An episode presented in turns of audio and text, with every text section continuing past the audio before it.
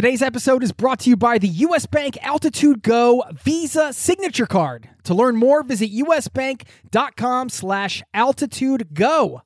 Today's episode is brought to you by Wise, the account that helps you manage your money around the world, which is huge for travelers. I've been a customer and a fan for 10 years. The Wise account helps you send, spend, and receive in different currencies fast, and they do it all without hidden fees or exchange rate markups. This service has been so critical for me in my life as a traveler, as a nomad, as somebody living abroad. And you can join 16 million customers and learn how the Wise account can help you out on the road at wise.com slash travel. That's wise, W-I-S-E dot com slash travel, or download the app. This episode of Zero to Travel is brought to you by the 2024 Nissan Pathfinder with seven drive modes. The Pathfinder's available intelligent 4x4 is built for even the most epic journeys. Learn more at nissanusa.com. I've got an incredible show for you today, my friend. I got to sit down in person and have a chat with Erling Kagge, who is a man of many firsts. He is a legendary explorer and adventurer. Back in 1990, he reached the North Pole without support as part of a two man team. They were the very first people to do that. Then in 92 93, he did a solo unsupported expedition to the South Pole. He was the first person to ever do that. 50 days walking alone across Antarctica. Can you imagine that? No contact with anybody. And that's one of the topics that we cover in this wide ranging interview. We talk about silence. I mean, he spent 50 days in silence, no radio contact, by himself, walking across Antarctica. Imagine that. Put yourself there.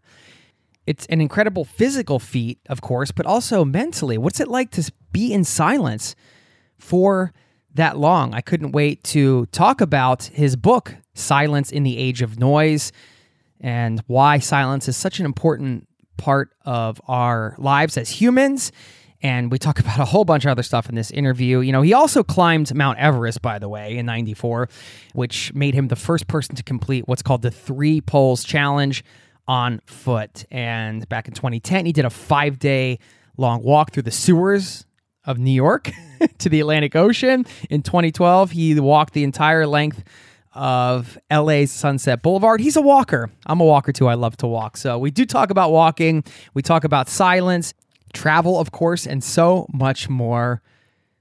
Let's get into it. Thanks for being here and welcome to the Zero to Travel podcast, my friend.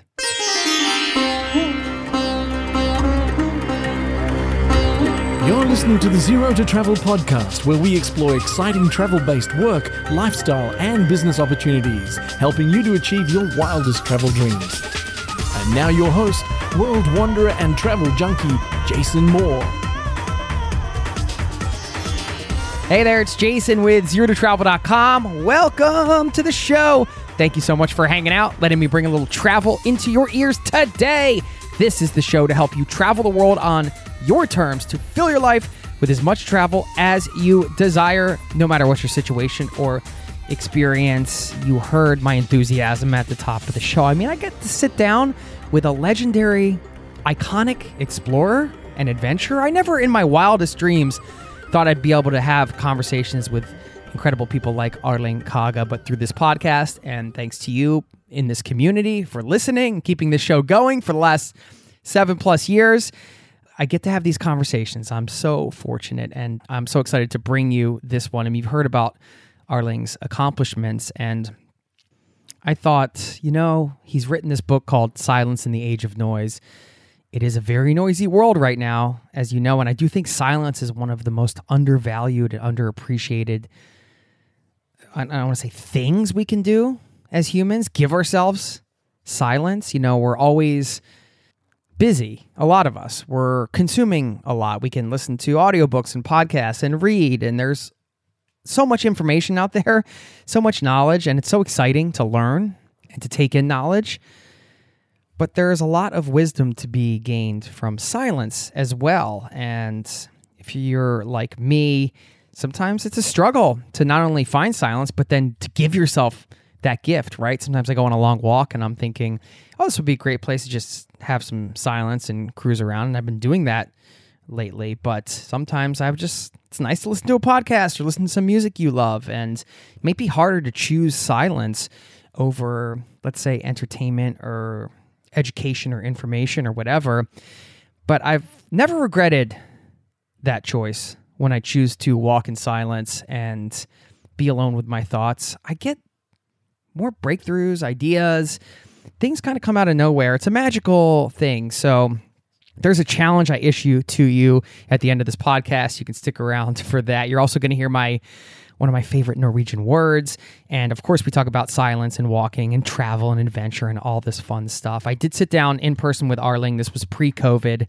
I've been sitting on this interview for a while and I just needed to get it out there and I couldn't wait to bring it to you. So please enjoy my conversation with Erling Kagge.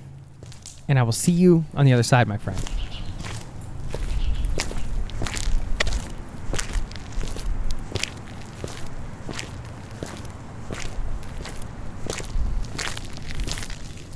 I have the honor of sitting here with one of the world's most accomplished explorers here in his office in Oslo. It's a publishing company, Kagge Forlag, and we're surrounded by books. And I said uh, when I came in, this is like I had died and gone to heaven or something because I love to read. We're going to talk about one of his books today and a lot more. I'm sitting here with Erling Kagge. Welcome to the Zero to Travel podcast, my friend. Thank you, Jason. Thank you. Honored to have you here. So, everybody just heard about some of the incredible expeditions you've done. And I'm wondering, just on the spectrum of adventures, where parenting ranks for you? uh, um, I think, you know, it's, uh, it's, um, you have the North Pole, the South Pole, and then the Brits came up with a kind of expression a third pole because you know obviously they didn't get to the North Pole, South Pole first, so yeah. they invented third pole. Everest. Is that how it went down? Yeah, I, I, yeah, I think that's the story. yeah, and uh, you know to try to crack a joke like to become a father is the fourth pole. Oh yeah, uh, by far the easiest, the more most pleasurable to achieve, but also the most demanding afterwards. That's for sure. yeah, because you, you know, have three daughters, right? Yeah, and you know, an expedition kind of you know it starts maybe a year or two before you um, actually go on the venture. Uh, you know, with preparations, and you are away for a month or four, yeah. or a year maybe if it's a sailing trip.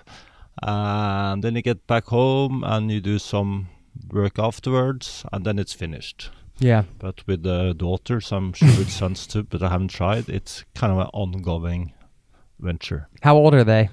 Today they are 17, 20, and 23. Okay. So, I mean, I'm very happy yeah. by, you know, the way they're living. But, yeah. you know, as a parent, you're always a little bit worried. So you're entering a new phase in your life, kind of the empty nest, as we say in the States, where the, the kids are leaving and all of a sudden it's... Yes, I'm kind of surprised that I miss my daughters as much as I do. Yeah. Um, nobody's living home now. The, the youngest one is moving back home um, this summer. Mm-hmm. Uh, but yeah, I think it's kind of strange to be alone in the house. Yeah. Yeah. Um, yeah, I'd imagine. Do you have any advice for me? Because I got two little ones. I'm on the other end of it. You know, uh, you know all I can say it's you have some entertaining, tough um, ch- challenging and loving years ahead. Were they around, or some of them around, when you were doing some of these expeditions to the poles? Not the poles, no. But no. Uh, you know, I, I kept on doing lots of outdoors. Yeah. So um, and they seem to love outdoors too, which is you know very satisfying for me because. I think you know it's this huge misunderstanding today that you almost only ha- have to relate to man-made environments that's, of course, super naive. Um, Mother Earth is 4.5 billion years old. So the whole idea that you're not going to spend time in nature and listening to Mother Earth is um, very naive. Mm. So, you know, I really hope my daughters will develop, you know, a close relationship to nature. Maybe not as close as me, or, you know, maybe clo- even closer, but still, you know, just be aware that you know if you're going to explore the world, explore yourself, it's not sufficient to look onto a screen. Yeah, it does tap into something else when you're in nature, I think. And uh, unfortunately, there's some people that they just grow up. They don't ever have the opportunity to say somebody growing up in New York City or something, and their parents just never take them out to experience nature. yeah, nature. but you know, we always use US as a bad, bad example. But you know, if you look to England, for instance, um, as I write about in my book, Walking, five percent of kids in UK are not doing outdoors at all. yeah, The inside almost all the time. The Wow. inside during the you know in uh, uh, during school time, and then they go, you know get home and the inside all you know afternoon, evening, and in the weekends yeah, ask the parents say they understand it's not a good idea but somehow they don't do anything about it so you know you think about you know in society who's spending the least time doing outdoors and at least i was thinking that would be prisoners but most prisoners are will be out for one hour every day right. and then you have all these kids that are either not outside at all or less than an hour Yeah. It's one of the things I love about living in Norway is the value that Norwegians place on on nature. You know, taking my kids to the Barnehage, which is the daycare.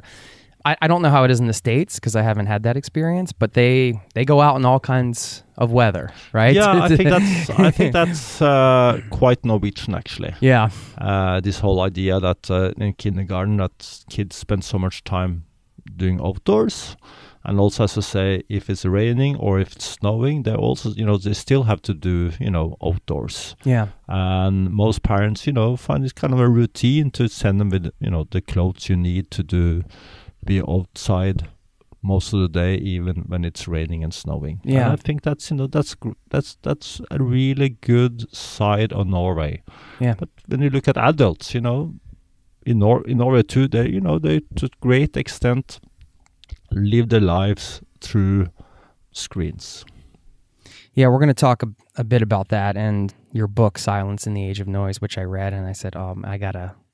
Erling's right in town. I got to come sit down and talk to him about this. I know it sounds counterintuitive to talk about silence, but that's uh you know, this is a podcast. So on the parenting side, just one more question around that. When you started having children, I know like for me personally, I sort of became more cautious with my travels. I, I kind of started thinking about the risks I took a little differently. And I'm just curious because you've done some extreme things, obviously. And I'm wondering if uh, that was uh, at all the same experience for you. Um, one way, yes, because I think as a parent, obviously, you have a huge responsibility Yeah. also to try to stay alive. But having said that, you know, it's you're also going to be a role model for your kids, and somehow you need to follow your own path to f- f- try to fulfill some of your own potentials. So I wouldn't criticize people, you know, going on kind of extreme expeditions, although they have kids at home Yeah. but in general, yes, of course, you know, at least for me, until I got kids, I felt like the most important human being on earth.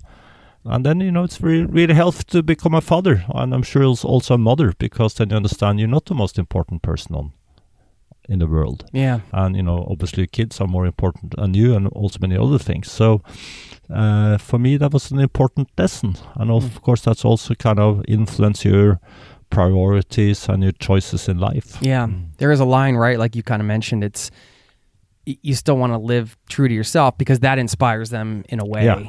You know, the actions speak louder than words, Yeah. kind of thing. Yeah. I said earlier, we were joking, I wasn't going to make you sit through all your accomplishments here in a long introduction, but you know what you've done, and, and everybody listening does because I, I I went through them. But when you hear somebody read off the things that you've done, like what what kind of images or memories or things come into your head? I don't think too much about what that um, has been Yeah. in general. For many years, I hardly spoke about my expeditions at all Yeah. because I was so fed up. People tend to ask you, you know, is it very cold at the North Pole? uh, that kind of questions, which you know, uh, you know, but I'm not laughing because I think it's kind of, you know, I, I'm also very happy people are interested Right. That's true. and Learning about the world. questions. But of course, when you had the same questions many, many, many times for Yeah. a long period, it's you get you know fed up. Yeah, for sure. But today, I changed my attitude. Actually, I um, I'm thinking back on those years, and somehow they're still going on. You know, I'm very happy about what I did, Yeah. and I'm also proud of what you know what I did. So um, yeah, but you know, in daily life. Um, I have a busy job. Uh, we talked about family. Um, I'm writing books. I'm very much into contemporary art, so I don't have that much, you know, time or energy and to think about what has been. Yeah. How much has your relationship to travel changed, just travel in general? Was that always something you were interested in, or was it just a byproduct of having to go on these expeditions so you needed to travel? I always like to, you know, uh, move. I think, you know, we all, you know, we're, we're born, we're always, you know, every kid is wondering what's hidden beyond the horizon. All right. And I think every kid would like to have more space around herself or himself. So I think that's how we're born.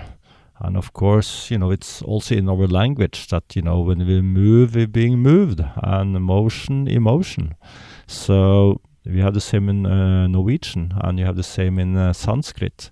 So this is something deep among humans that Mm. you know somehow we need to we need to move and we need to explore. Yeah.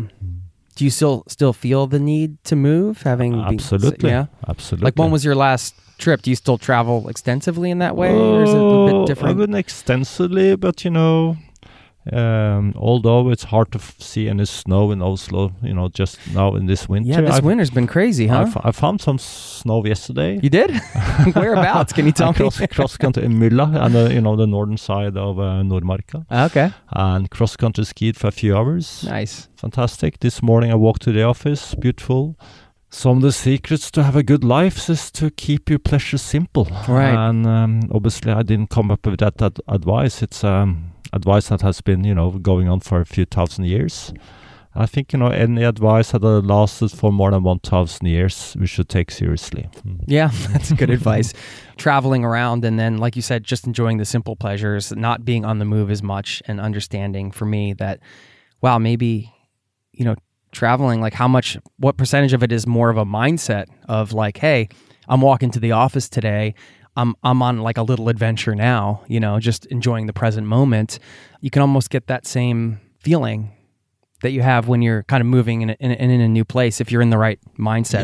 for me. absolutely. I think, you know, it's very much come down to yourself. I think some of the biggest mysteries, you know, you know, in the world will you, will always be in your own backyard. Yeah. So, uh, but of course, you know, that's very old story that, you know, people traveling, sailing the oceans, climbing the mountains, walking far, cross country skiing far away. And eventually, when you return back home, you find some of the answers to the questions you asked yourself Yeah. before you started on the Right. adventure. That's, you know, I think that's quite often how great stories end. I always like the saying, wherever you go, there you are. Yeah, exactly. know? and you know, it's uh, paradise is where I am, as Milton wrote, and I think that's a very good kind of you know idea that paradise is not ahead of you or nor in the past, but you know somehow paradise is where you are or can be where you are. What do you like about walking? I love to walk. It's easy to forget, but you know some of the greatest pleasures in life are for free. The bo- most important things in life don't have any lasting forms. And I think walking is a good example uh, to show that you know it's it's you can do it for free, and it doesn't have a lasting form. It's beautiful. It's uh, great for your mind. Uh, it's also good, great for your body, and it's even good for the environment. It's also like a time machine in the, in the sense that when you walk, you're extending time, and in the sense that if you drive, if you have a high speed, somehow you're narrowing in time. Uh, you're not experiencing anything. Uh, you hardly see anything. You don't smell anything. You don't hear anything. While when you walk, uh, the world is opening up. You're extending the time. Walking is a time machine.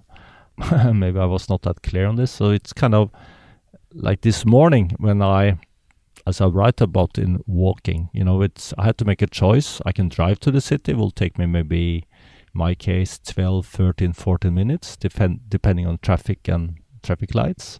And i can take the metro which will take me maybe 16 17 18 minutes. Yeah. or i can walk uh, which takes me 32 35 minutes.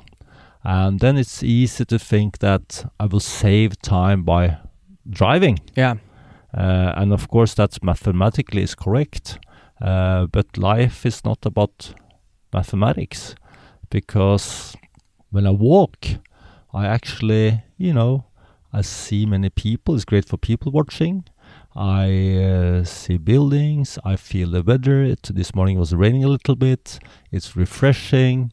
I'm also kind of slowly moving from my home to my office, kind of changing the attitude. I'm not stressed at all. Yeah. So in that sense, you know, life feels so much longer when Yeah. you sometimes move slower. So in that sense, also like when you move slow, uh, life feels long, and when you move very quickly all the time and doing the same things, you know, from day to day, life feels short. Hmm. Yeah, it's true. I mean, if you're uh, always in a hurry, you're to get from point A to B. You're not paying attention to the to the middle part, right? exactly. And you know and, and and and then life feels short but also it's a huge misunderstanding that like you know everybody says today i'm so busy. I'm stressed. I'm busy. Uh, i'm not able to do everything i'm supposed to do uh, blah blah blah. And you know that's mostly not fully but mostly i think at least a great part based upon a misunderstanding. Because just an example, uh, people, to, young people to, today will spend around four hours every day uh, doing social media, and average age in Norway today is like 84 years or something. And that means that you will spend 13 years of your life, day and night, on social media. And you know, so no wonder. if you- Thirteen years. 13 years, yeah. So at least, you know, 84 years in the four hours a day. Um, so it, it's, you know, which again means that, you know, it's no wonder you feel busy. Yeah. And uh, no wonder you feel life is short because you're wasting your time. Do you consider yourself spiritual in some way? Are some of these attitudes spiritually influenced from something, or Uh, philosophically yeah, I think, uh, yeah, philosophically for sure. I'm not a philosopher, but I write philosophical about, as you said, about silence and walking, and and it also certainly has a spiritual side. I think walking has, you know, it's very meditative, and silence, of course, have because um, in the great religions, at least some of them, you know. Um, you will meet God in silence. God doesn't come with thunder or heavy storms and floods. God appears in silence. And if you don't believe in God, you know, at least you will meet yourself in silence. And that's, of course, one of the reasons people avoid silence most of the time because it is a bit difficult. Noise is about living through your devices and living through other people, while silence is about getting to know yourself. And that, you know, to me has a spiritual side. I mean, it's a good time to kind of talk about your book, Silence in the Age of Noise, which I loved. I mean, I think you're the perfect person to talk to about this because I don't know anybody, or I'd be hard pressed to find somebody who spent, was it 50 or 55 Fif- days? 50 days and nights. 50 days and nights when you did your South Pole Yeah. expedition. No, no talking. Didn't you weren't in communication with anybody? No. I don't think I've gone uh, maybe half a day with not hearing somebody or myself talk. I've never been to a silent retreat or anything, but I'm I'm interested in that. This is a very unique perspective that you, I don't I don't know how many people in the world you can find to talk to about about this uh, that has had that experience for that length of time. You know, what do you hear when you hear silence? I, I, I talk to my kids when they were kids or teenagers Yeah. um, about silence and try to try you know to kind of explain this to them and they said you know silence is nothing. And of course that idea is something like also philosophers like you know i think most philosophers hardly any philosophers have written about silence at least Mhm. not west uh, sorry western philosophers have written about silence. And because you know they think silence is nothing. And of course first year when you study philosophy you learn nothing comes from nothing but you know that's another misunderstanding because silence is something. Venture into silence you know silence starts to speak to you. Um, not with words but you know it's like when you're out to nature uh, which is my experience. I'm sure you can have it other places too but my experience is that when you're out to nature even if you don't you know You don't have to be like me out there for days and weeks and, and months by yourself, but only for a few hours uh, without holding a device in your hands.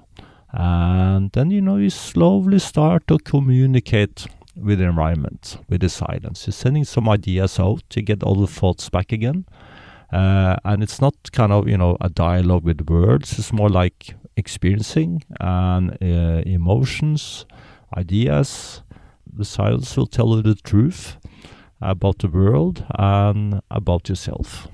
So, Did you feel a difference in your energetic body or something like having gone so many days in silence, uh, eh, or your connection with nature or something? Like, was there some experience along that way that you've not been able to replicate since then because it was so many days, or yeah, but not replicate fully. But you know, somehow you can never, you know, it's it's a unique, every experience is you know new every time you have it. yeah, Um, so you know, just like with walking, if you and I walk out to this office and down the street next to each other, your walk will be different from mine. right, But yes, you know that particular expedition taught me a great lesson on uh, on the importance of silence and how also silence can be your best friend. And also, you know, it's think it's easy to think about silence as you know a way to live an even more egocentric life. To me, uh, silence is the opposite. Silence is about seeing the world in a different perspective. It's about opening up. It's about uh, loving the earth and other humans even more. Silence also, you know, taught me to respect other people to a greater extent.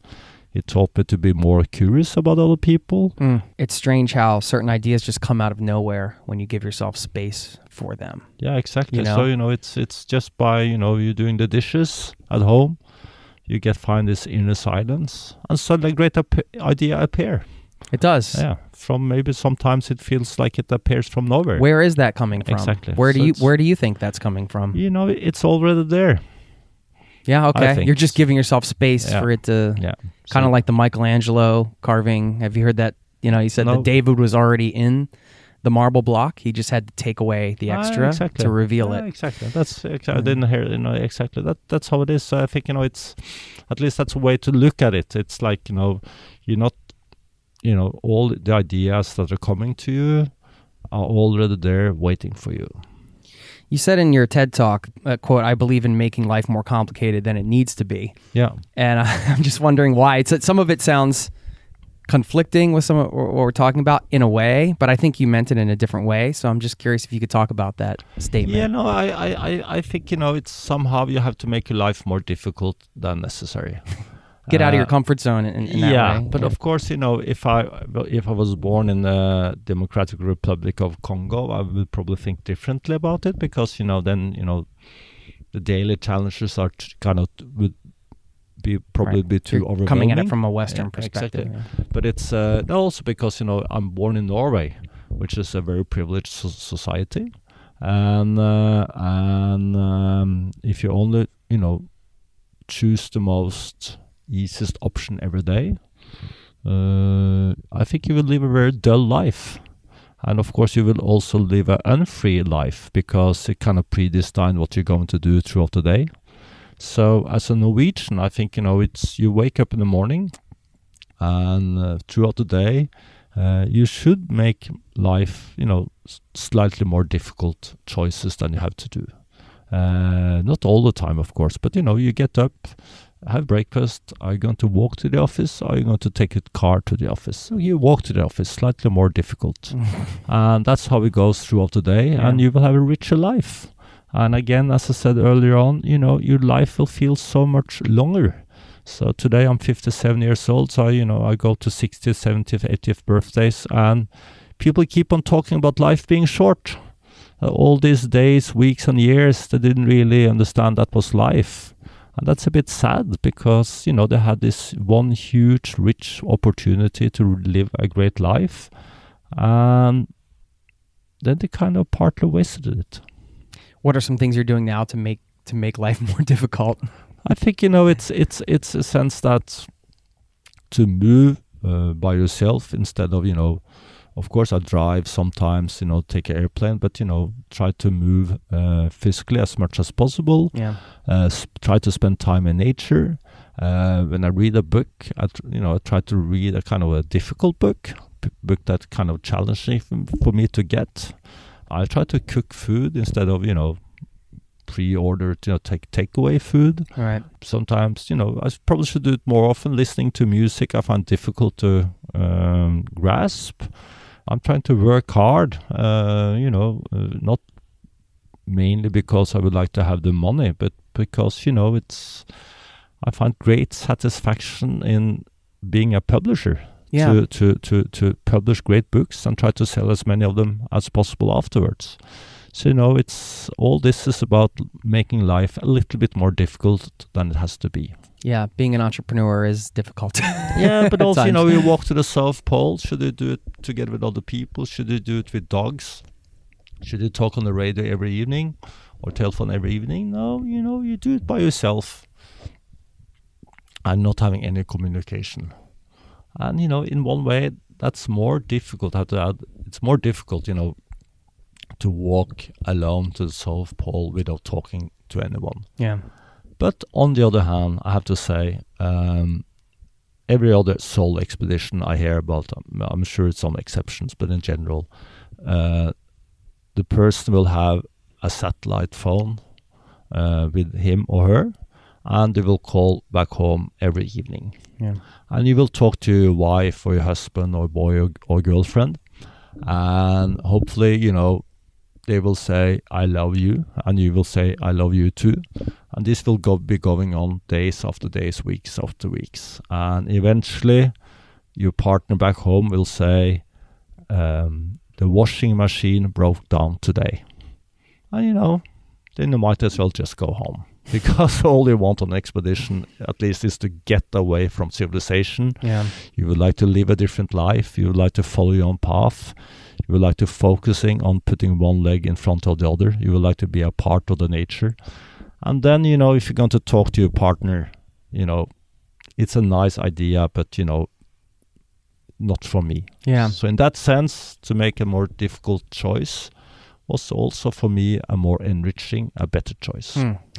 Part of the book's title is In the Age of Noise. So I have to ask you about your advice or maybe what you do to find some silence in this crazy, loud, ever distracting world that we live in. You know, practically speaking, is are there things that you do uh, to give yourself that inner space? Yes, you know, it's. I, I think p- most people in the world underestimate themselves and the possibilities they have in life.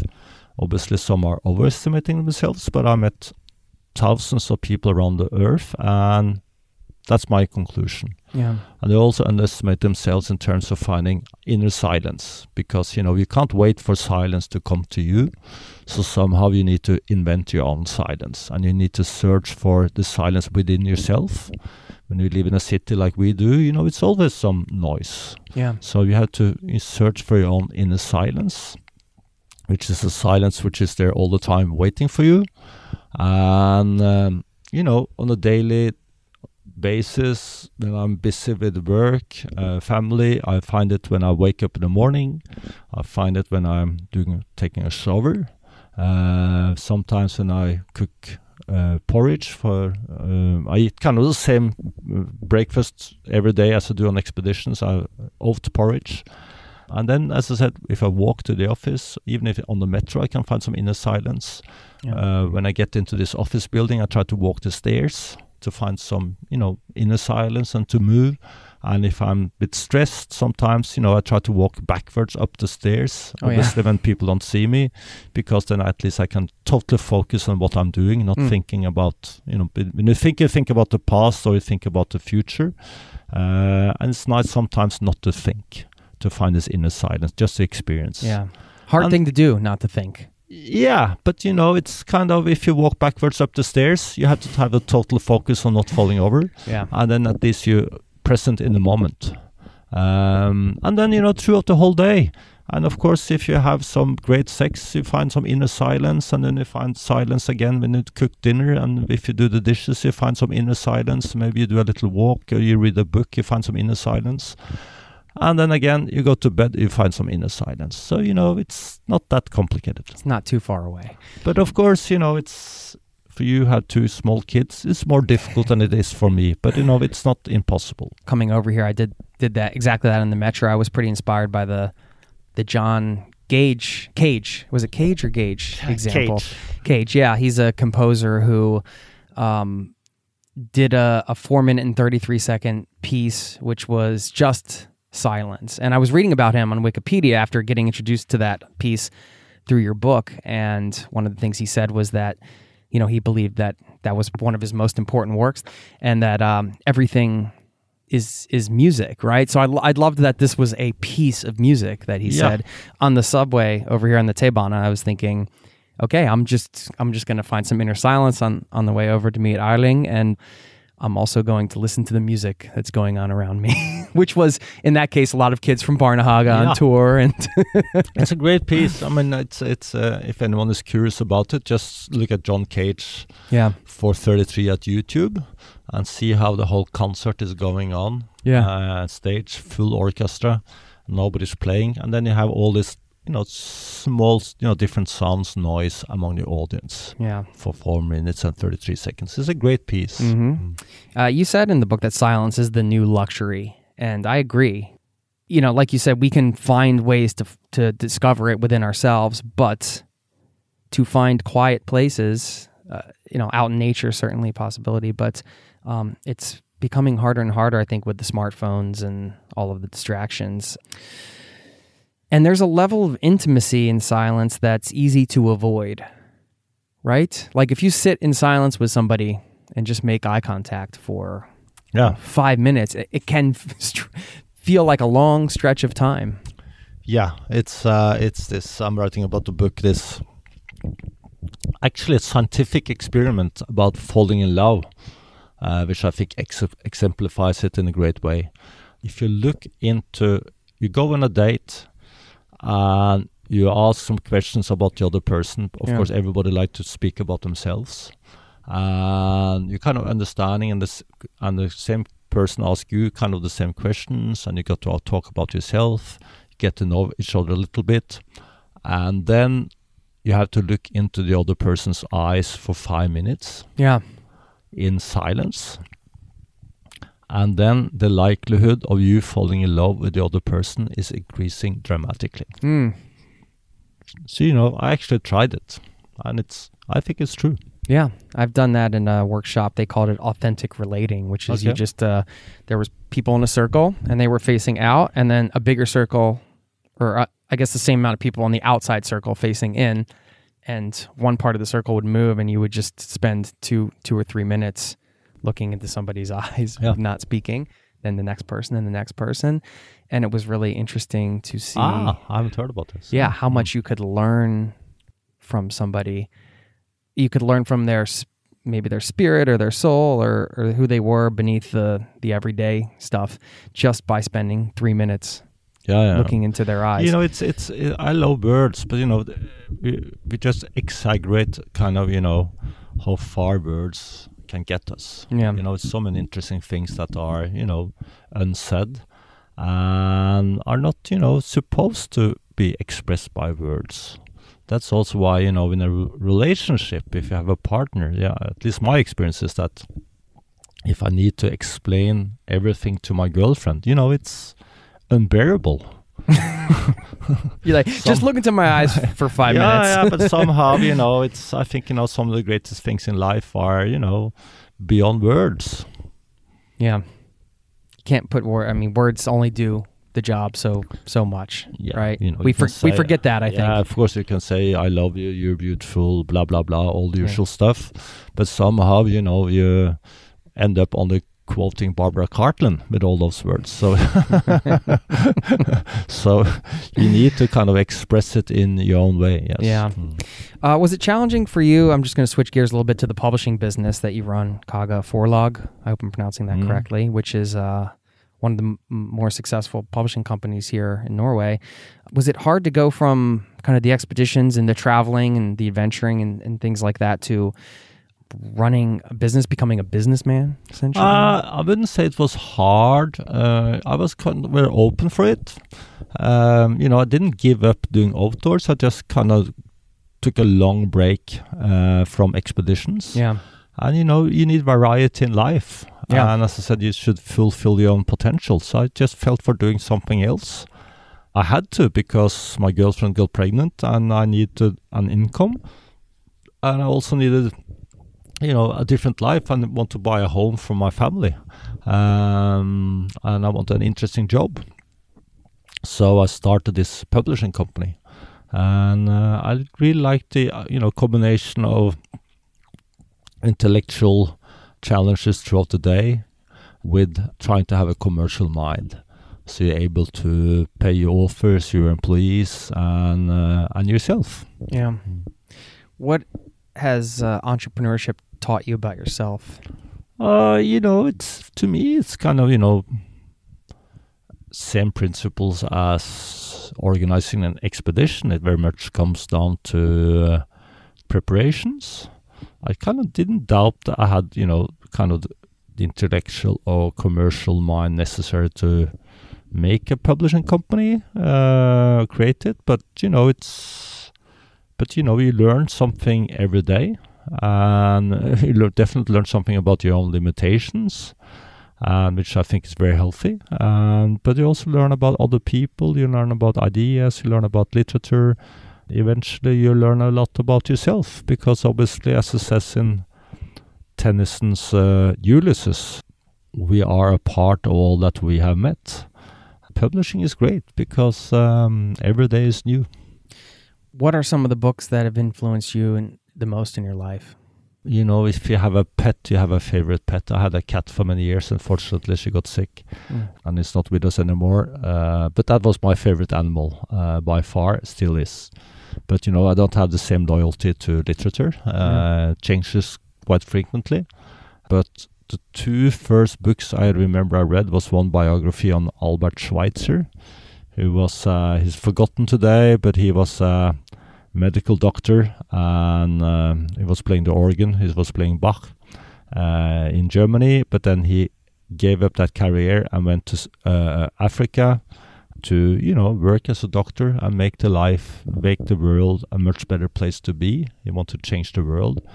Um, even a mouse can eat an elephant if you take small portions. So he really made an effort by changing his life to do good and help as many people as possible and he also had some kind of basic philosophy about you know respect for life, deep respect for life, about loving life, which, you know, I read when I was like 10 years old. I was very dyslexic, so it took me a long time to learn how to read. And then I read Papillon. You remember Papillon? Uh, about his uh, French prisoners escaping prison, like he, they sent him to Devil's Island on um, the northeast coast of South um, America. He was uh, convicted for murder. Uh, French guy he was sent there, and this book is about his escapes from the prison. Papillon, fantastic book. And it's you know it's, it's presented as a non-fiction book. He probably meant a few you know details himself, but it's uh, it's a great book. Yeah. And of course, I, I heavily identified with uh, Papillon. You know, the b- butterfly in French was was his nickname. About you know how he tried to and eventually succeeded by escaping from prison. Hmm. I love that we're surrounded by books right now. It makes Yeah, me I feel think, you good. know, it's this very, whole this whole idea that you know we should have hmm. libraries without physical books because you had everything online, streaming literature, read it on your book on your device, blah blah blah. You know, of course it can work sometimes, but you know the beauty of books and the physicality of book books, the the the design of books, you know, the feeling that you kind of go wa- reading through the books, and I also write notes in the books I read. It's beautiful, yeah. and that's why you know older people, but also young people today, you know, they love physical books, and you know, I like streaming too, but you know, it's uh, I even like it even more when I can actually read a book. I do love my Kindle for traveling. I must yeah, say. exactly. But, you see, the market for Kindle is, you know, it's not growing anymore. no. But uh, streaming is growing, and it's going to keep on growing. And maybe somehow, you know, a new device is invented, and you know, even more people, you know, do books online, which as a publisher is great because, of course, you would like to dis- have a great distribution. But you know, I think you know, in hundred years' time, people still read books on paper. Oh yeah, I hope so. I mean, Yeah. there's something about it. It must be satisfying for you to to know. All right, I'm going to publish a book. At this thing comes into existence. It's a physical object that you can then hold at, at a certain point, Absolutely. and then that can be shared, and these ideas are shared, and it's uh, it must be satisfying in, Yeah. in that way, knowing Yeah. you're putting more ideas out into the world. You're known for all these accomplishments, and you know you've been in a lot of interviews and all the things that we've been talking about today.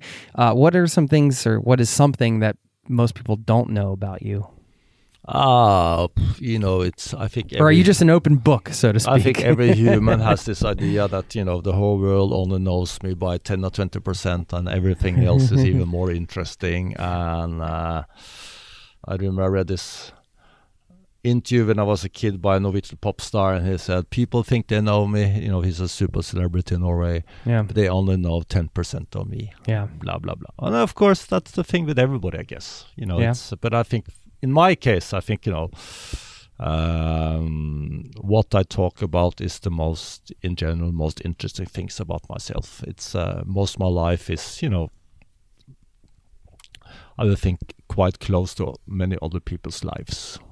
Um, so it's not that interesting to tell. But of course, you know, in general, I live a privileged life because you know I walk, I have silence, I uh, have an interesting job, um, I have kids, I have a girlfriend, so I'm a very lucky guy. Yeah. And I think you know the secret, if you are as fortunate as me, is to be aware that you are lucky yeah, because you see all this, you know, fortunate people, privileged people who are complaining all the time. In Norway, people are complaining more than ever. yeah. So I think you know it's, it's just be aware that you are lucky, and uh, I think many people are lucky, but uh, you know, don't forget it. Yeah. I think if silence had a best friend, it would probably be gratitude, right? Gratitude is the thing. I Isn't that the thing that seeps in ultimately? Yeah, I was actually considering writing an essay book on uh, on gratitude because I think that's one of the most underestimated feelings you can have. Mm. Schadenfreude, what you call it in English, Schadenfreude, Schadenfreude, S- the German, the German, you know, enjoy other people's failures. Okay. That's the most stupid feeling I can you can have. I think we all have it, but that's something you should try to avoid. Uh, while gratitude, I think it's you know one of the most beautiful feelings and meaningful, you know, feelings you can have. Yeah. To me, it's something that just, if I'm taking a long walk, it's just the thing that inevitably kind of comes into into silence. It is a beautiful thing. Uh, Let's talk about writing really quick. Uh, you've Mhm. written many books. How do you like the writing process? What do you What do you like about it? Um, I like it because it's difficult. you like Uh, difficult things. That's true. Yeah. And uh, to write well is super difficult. And I also like it because when I write a book like Walking in Silence, Silence, I feel uh, that that I have something really important to say. yeah. And I'm not say, thinking I'm writing, you know, something totally new, but I put things into a different perspective because I use my own experiences. Mm-hmm. That makes it great to write. Yeah. And then again, you know, it's really tiring to write. It's very t- time consuming. And all of my books, uh, also my next book, Philosophy for Polar Explorers, they all, you know, they're very thin books. But, you know, I spent a year and a half or something to write those few words. Yeah. It's so time intensive. There's nothing worse than when you sit down to the blank screen and you can't really get it going. you know, that's that's me every time I sit down to and write. You then but check uh, your phone on, you know, etc., right. you're gone. You're done. you're done. What is something that you're scared of? Uh, on a daily basis, uh, nothing. Yeah. Now we sit in silence. it was you one know, of the, uh, to be scared is one thing. You know, it's I'm always worried about things. I said, you know, I was worried about my daughter's well-being. I'm always worried about my business because I have a huge responsibility for employees, uh, authors, Yeah, everybody keeping relates to the things going. company. Yep. I'm always worried when I'm, you know, when I'm dealing with my, you know, art collection. I collect contemporary art. I'm always worried about, you know, something. But it's, but to be scared, like you know, that's not a great feeling because that kind of makes you irrational. Uh, you don't think that clearly. Uh, so I think you know, of course, you can be scared about things, but it's not a great thing to be Yeah. scared. I think. Maybe different than worrying, like you I said. I think war is kind of you know you should be worried. Yeah. There's many things to Keeps be worried on, about. keep, I mean, keeps you on the edge, right? wor- I feel you know it's on a bigger base, you know, scale. I'm worried about how nuclear bombs are having a revival in the world. I think that's super worrying. To me, it's even you know you worried about climate change for sure. Uh, but to me, it's you know this whole idea that you had short range nuclear bombs. You know that industry is growing. But you know, it's hard to have more than one great worry in your head at a time. There's many things to worry about, right? Exactly. So, the time. so to me, I think you know this whole you know what's happening now. From a Norwegian perspective, it's start of the Russia, you know, starting again to develop and uh, start to you know prepare short range nuclear missiles. That's very worrying. Yeah. Before I let you go, just a couple more things. Mm-hmm. Um, what attracted you to collecting art? I mean, there's a lot of things you can collect, right? You can collect record Ye- albums. You can collect. uh, Yeah, but you know, it's again, it's difficult. It's I collect cutting edge contemporary art, which is super difficult because art historians haven't really agreed if it's great art or not, or if the artist is great. And uh, I really like that to go, you know, search into the kind of most unexplored end of the art world. You know, Yeah. the art that was made yesterday or last month. Mm. How do you know when it's time to move on from something, whether it's like a book's finished, like you were going to transition your life to owning a business, or uh, may- maybe it's something that you've worked on for a while and now you're giving it up? How do you know when it's time to? You know, you don't really know.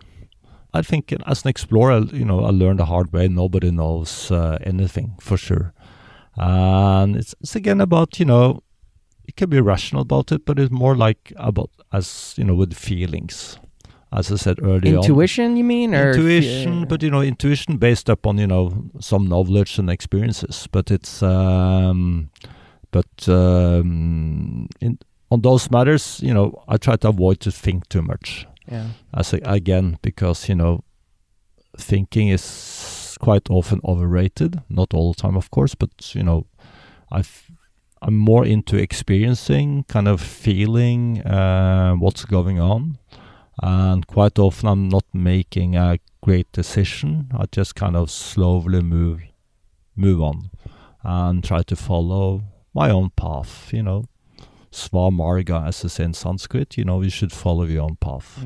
I love those words that encapsulate like a whole sentence or idea. Yeah, you know, it's like one yeah. word and it Exactly, exactly, just and means that's a, a whole bunch of then stuff. Sanskrit. You know, it's I only know a few words, but my old friend Arne Næss, the philosopher, who has been very, very important in my life, and also used in my books because I had this idea I should, you know, try to have a little renaissance for the philosopher Arne Næss because he was really one of the great philosophers, I think, you know, in his time, and uh, he used a lot of Sanskrit yeah, to express his ideas more like universal ideas. And he also t- tried to, you know, make me learn some Sanskrit so we could have a dialogue in Sanskrit. But um, talking about making life difficult was too difficult for me.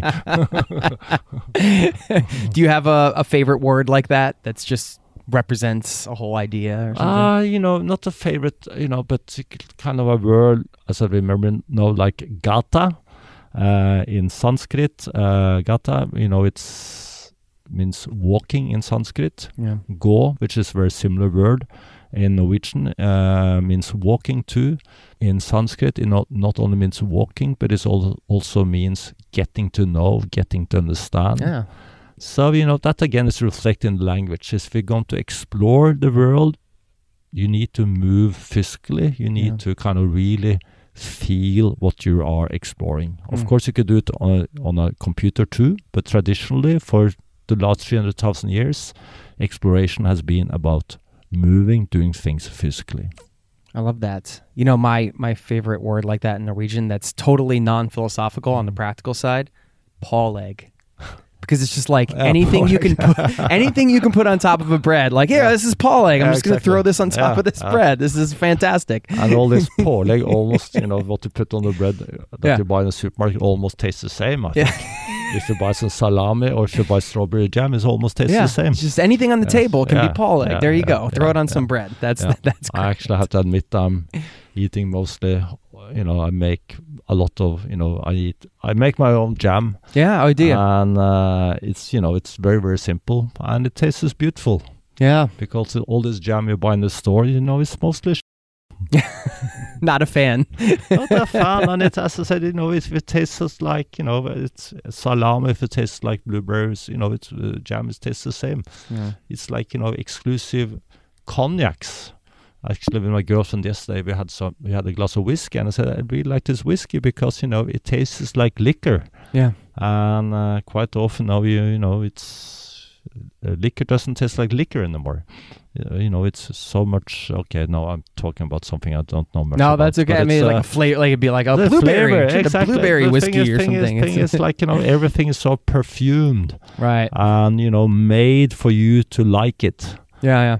and not giving you any resistance. Everything should be sweet and aroma, and you know, that's not to me. Yeah, yeah. For whiskey, it took me a while to appreciate. You know, Liquor, get, to, you know, to get past should- the burn, and then you're like, wait a minute. Whiskey should also have, you know, taste a little bit awful. It should be rough on you. it should not to be too smooth. That's Scotch for me. I, I prefer bourbon. Uh, Scotch is a little yeah, yeah, exactly. too. Bourbon. You know, Yankees like bourbon. Yeah. Yeah, we do. that's that's true. Well, you go to America quite often, don't you? Yeah, yeah, yeah. But not to drink bourbon. No, But is that for is that um, for work? You go. Yeah, but I'm I'm not separating work and um, other stuff. To me, it's No. lifestyle. So if I go to the states, yeah, I- you know, I talk about my books. I meet some publishers. I'm my own pub- publisher for sure. If it's New York, I do some outdoors, at least some hiking, some exploration.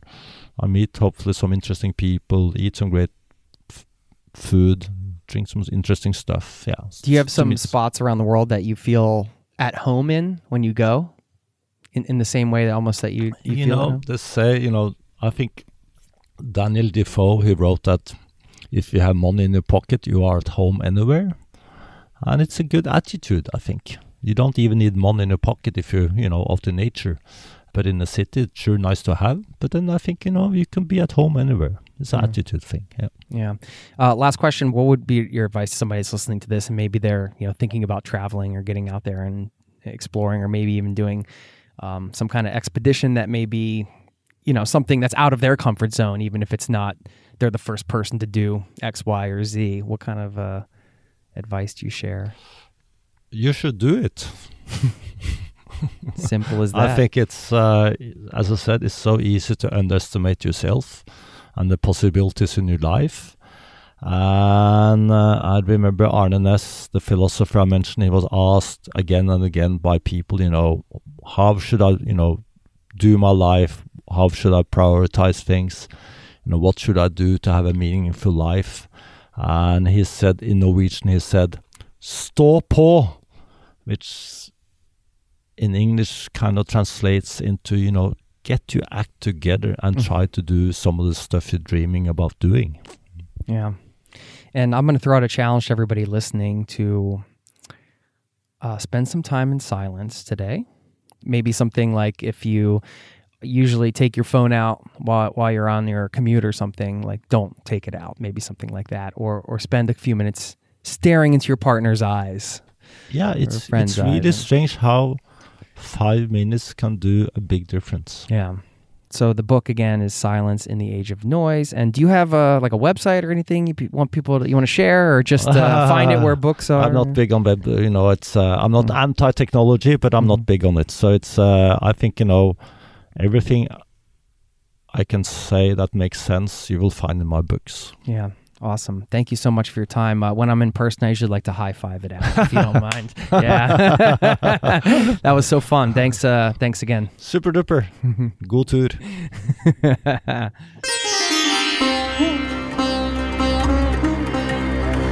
There you have it. Thank you so much to Erling for letting me stop by his headquarters, the publishing company's HQ, sit in that incredible room full of books. By the way, if you want to see a picture of us together, you can always go on zero to travel.com. You can find all the shows there, the archives, and other juicy travel information for you. If you haven't signed up yet over at zero to travel.com, sign up for the email list. We got some exciting workshops coming up, online gatherings, different things that you will not hear about if you're just listening to the podcast that you have to be on the email list for. So I love to keep in touch with the community there.